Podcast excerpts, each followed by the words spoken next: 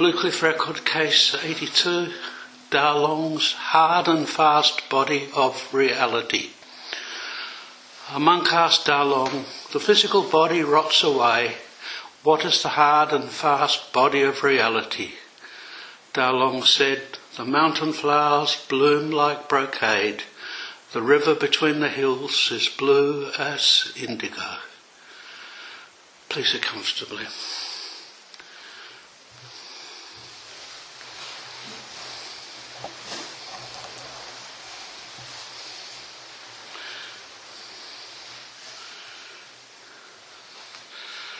This uh, particular uh, case from the Blue Cliff Record is um, so mysterious. Uh, um, and yeah, heart-achingly beautiful case. The Blue Cliff Record itself um, is a collection of 100 koans gathered by Xuedou Chong Xian, uh, lived from 980 to 1052. And he um, added his own verses to these koans that he collected and uh, various remarks as an aid to his students. Sixty years after Xuedou's death, Wan Wu Keichin, who lived from 1063 to 1132, gave a series of talks on this collection and added his own commentaries to each case. Xuedou's and Yuanwu's contribution together form the collection that we know as the Blue Cliff Record, which remains to this day one of the great peaks of the Zen tradition. Uh, Zen students and literati, uh, and often crossed over those groups, admired the Blue Cliff Record so much that people sat around doing all kinds of scholarly investigations and poetic um, studies of the koans and all of that. And uh, uh, uh, loathed this practice and ensured that the, the, printing blocks for the Blue Cliff record were burned. Um, some copies survived and uh, it comes down to us, but it's more by good fortune than anything. And it said that Dogen, on the night that he left China to return to Japan, copied out the Blue Cliff record and uh, one of my students um, said, a likely story. um, yeah. I treasured that comment. Uh, the Zen teacher, Dalong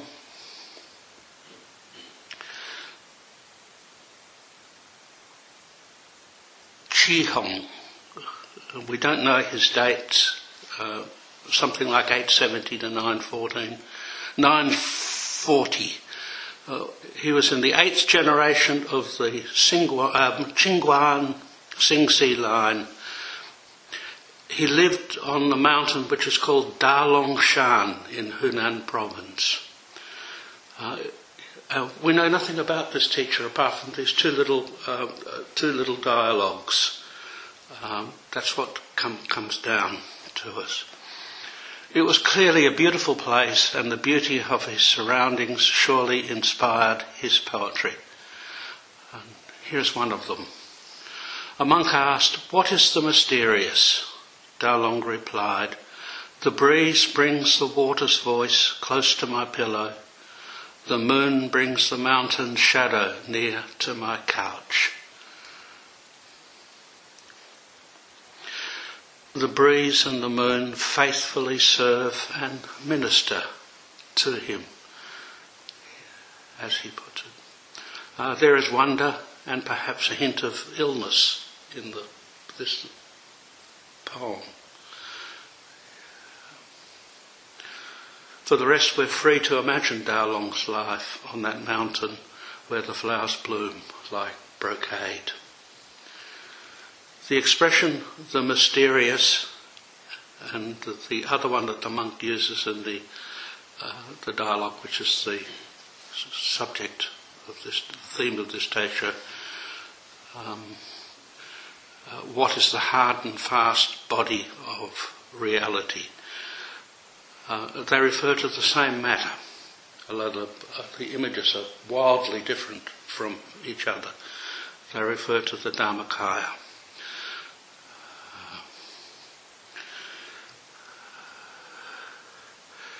There are a thousand names for that, and not one of them sticks. You know, it's a bit like those postage stamps. we used to use those stickers, and if the page got wet, they would all stamps would all float off. It's a bit like the names for the Dharmakaya; they don't stick uh, at all. Yeah. So yeah, the, it's the first of the three bodies of the Buddha, and it's so great doing mealtime chants because we, we absorb all of this uh, um, uh, Buddhist uh, doctrine, and because we're very hungry as we, we are doing it, it tends to go right into the subconscious immediately. So we know all about the three bodies of the Buddha thanks to the mealtime sutras. Anyway, to put it in the language of the mealtime sutra, it's Vairochana, pure and clear Dharmakaya Buddha. This is what is called law body, truth body. It's the pure, clear body of the Buddha, timeless, infinite, and charged with possibilities. The other two bodies are Lochana, full and complete Sambhogakaya Buddha. This is the great body of interconnection.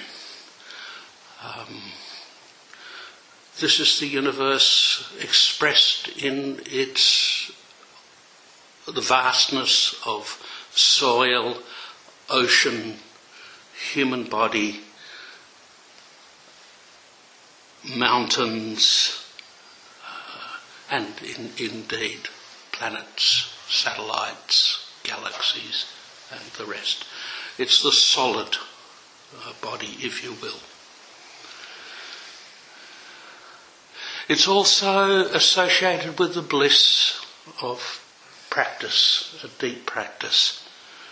Um, it's that indescribable feeling, I think, that from when we practice f- for years, that joy that leaks into practice and that we taste from time to time.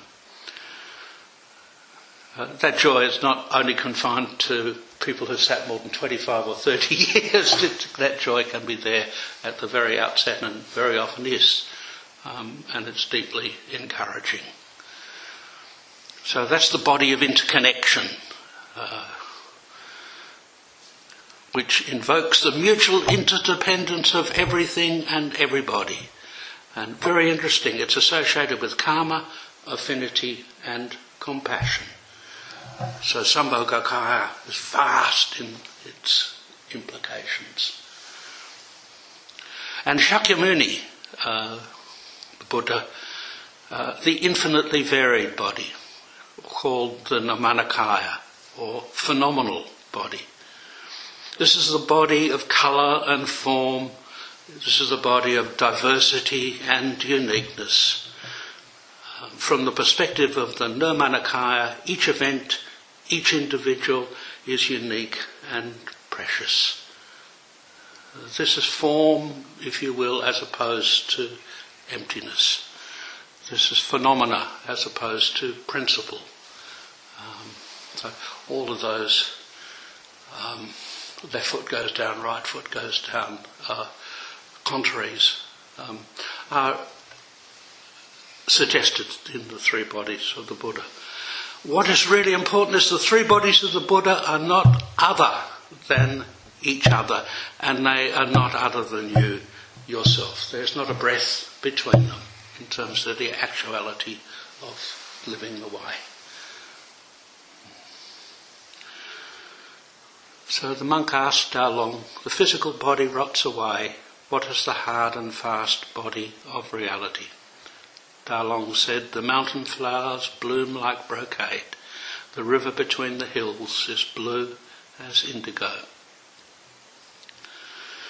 The monk's question is about the hard and fast body of reality, which is the Dharmakaya. Hard and fast seems like an odd metaphor there, but it evokes what is secure, ever present, and trustworthy which is to say, a fundamental law of reality uh, in terms of the ancient Buddhist tradition, that is harder than a diamond and implicitly indestructible. Over and over again in the literature, you encounter these images of um, of hardness, of um, that which resists um, destruction, if you will.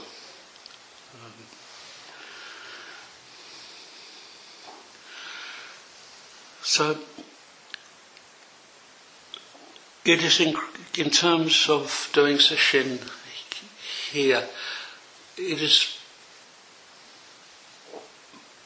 the, all of the early koan work and indeed silent illumination in many respects is about realization of Dharmakaya. Um, there can be a tendency um, to minimize no self or Dharmakaya and say, well, all that's important is impermanence and suffering. But that's a tripod that won't stand up at all. Um, you know, without Dharmakaya, without experience of Dharmakaya in that sense, there is no liberation. Uh, and this uh, Zen path rests on this.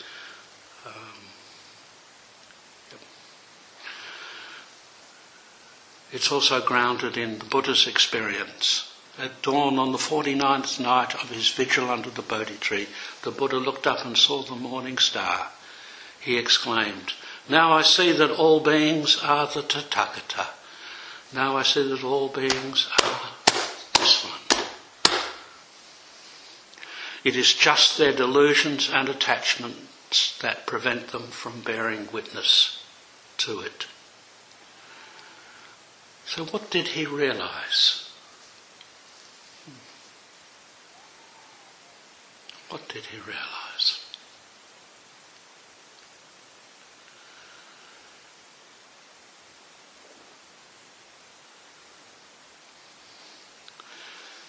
In the Song of the Precious Mirror Samadhi, we read, Fully illuminated at midnight, it is hidden at daybreak. It's an exemplar for all beings used to liberate them from suffering.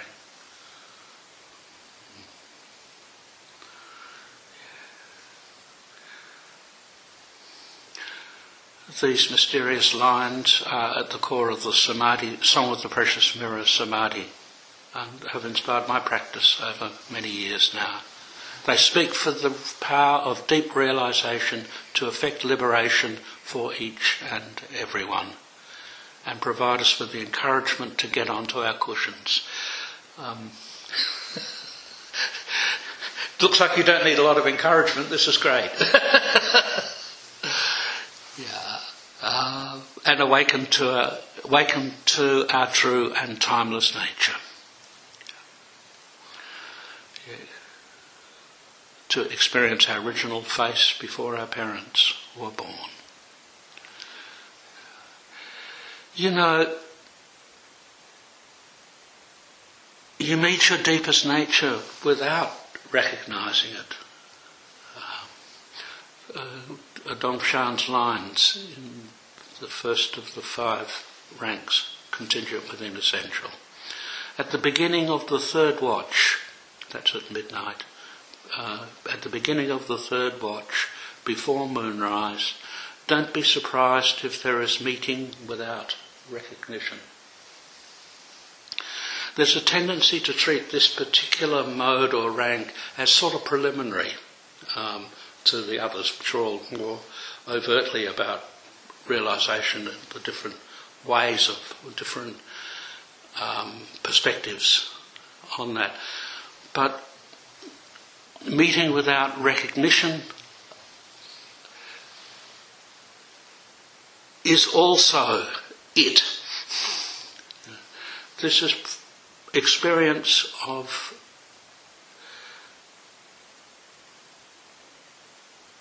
this is the, the primary experience of emptiness itself, meeting without recognition.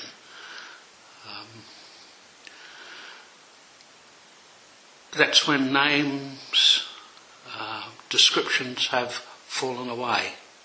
Uh, significantly, this is at midnight, if you will. It's hard to put into words, but this is also uh, the fact itself.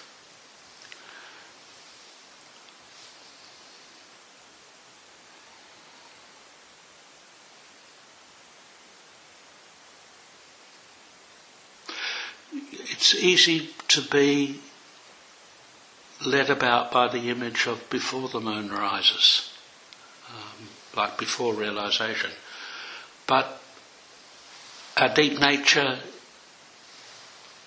is already it, if you will, and we awaken to what is already it.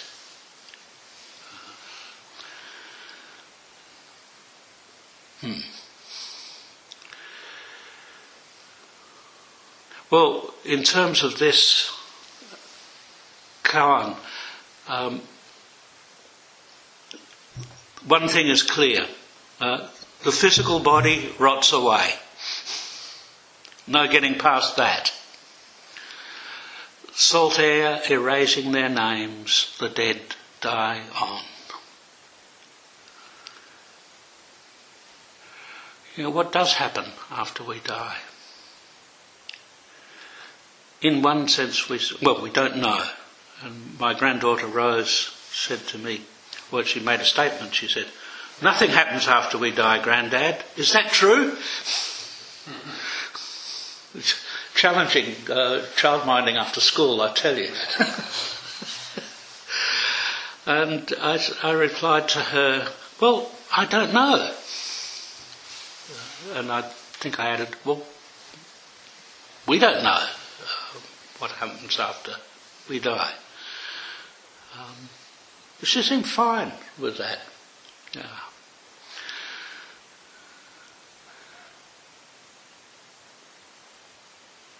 I go backwards and forwards on on this, but I'm, I've kept it in the teisho, um, even though I go backwards and forwards um, in this reflection.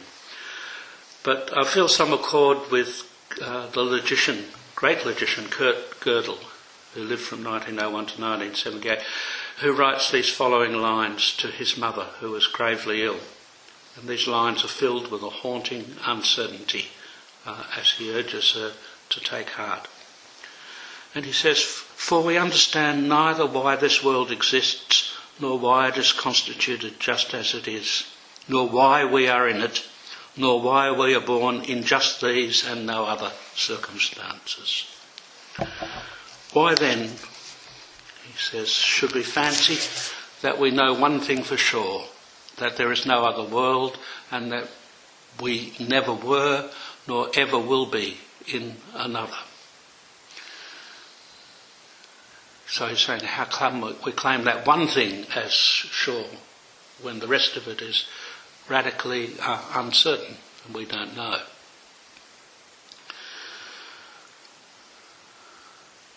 I find it moving to read Gödel's words of comfort to his mother. I feel that these investigations um, come to rest, if not to roost, uh, in the most profound not knowing. Um, as Dongshan has it in the final stage of the cycle of merit, in the vastness of the empty kalpa, there is no one who knows.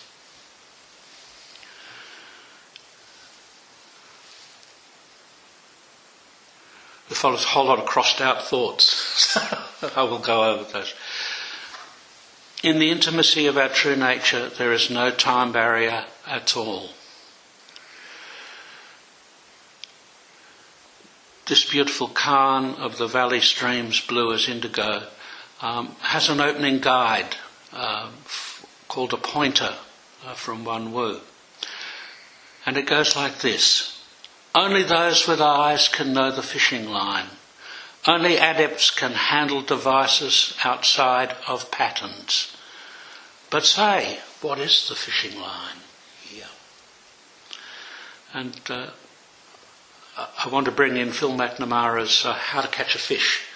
Uh, it's a wonderful koan devised uh, by Phil for the, the book called um, The Crow Flies Backwards. It's a collection of koans, many of which came from Sangha uh, here. But uh, I am grateful for Phil for how to catch a fish. When I was young, my uncle would take me fishing along small creeks. The streams would mostly dry up in summer, except for a couple of pools. I had many questions about the wonder of those pools. I was told that they were unimaginably deep and that though divers had gone down to find out why the pools never dried up, the bottom had never been reached. I could see they were not wide enough for a submarine to explore, but I imagined that even a submarine would never reach the bottom. My uncle said that the best fish lay in holes deep in those pools that never dried up. I was too scared to ever swim in them, in them like he did, but I like to imagine that one day I'd get a fishing line long enough to catch that fish. I ask you, how do you catch the fish that inhabits those fathomless depths?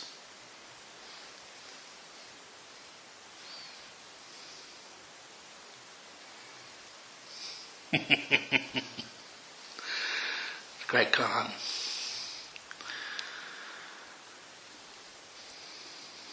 To return to Dalong, a monk asked him, the physical body rots away, what is the hard and fast body of reality?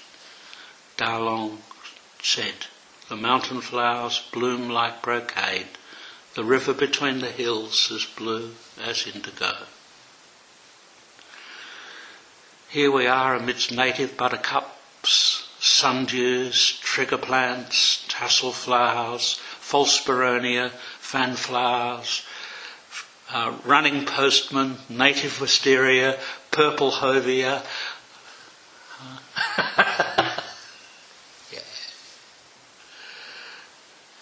So what is the Dharmakaya? All those flowers uh, blooming in the darkness. What is the Dharmakaya right now? Hmm. What is your true body right now?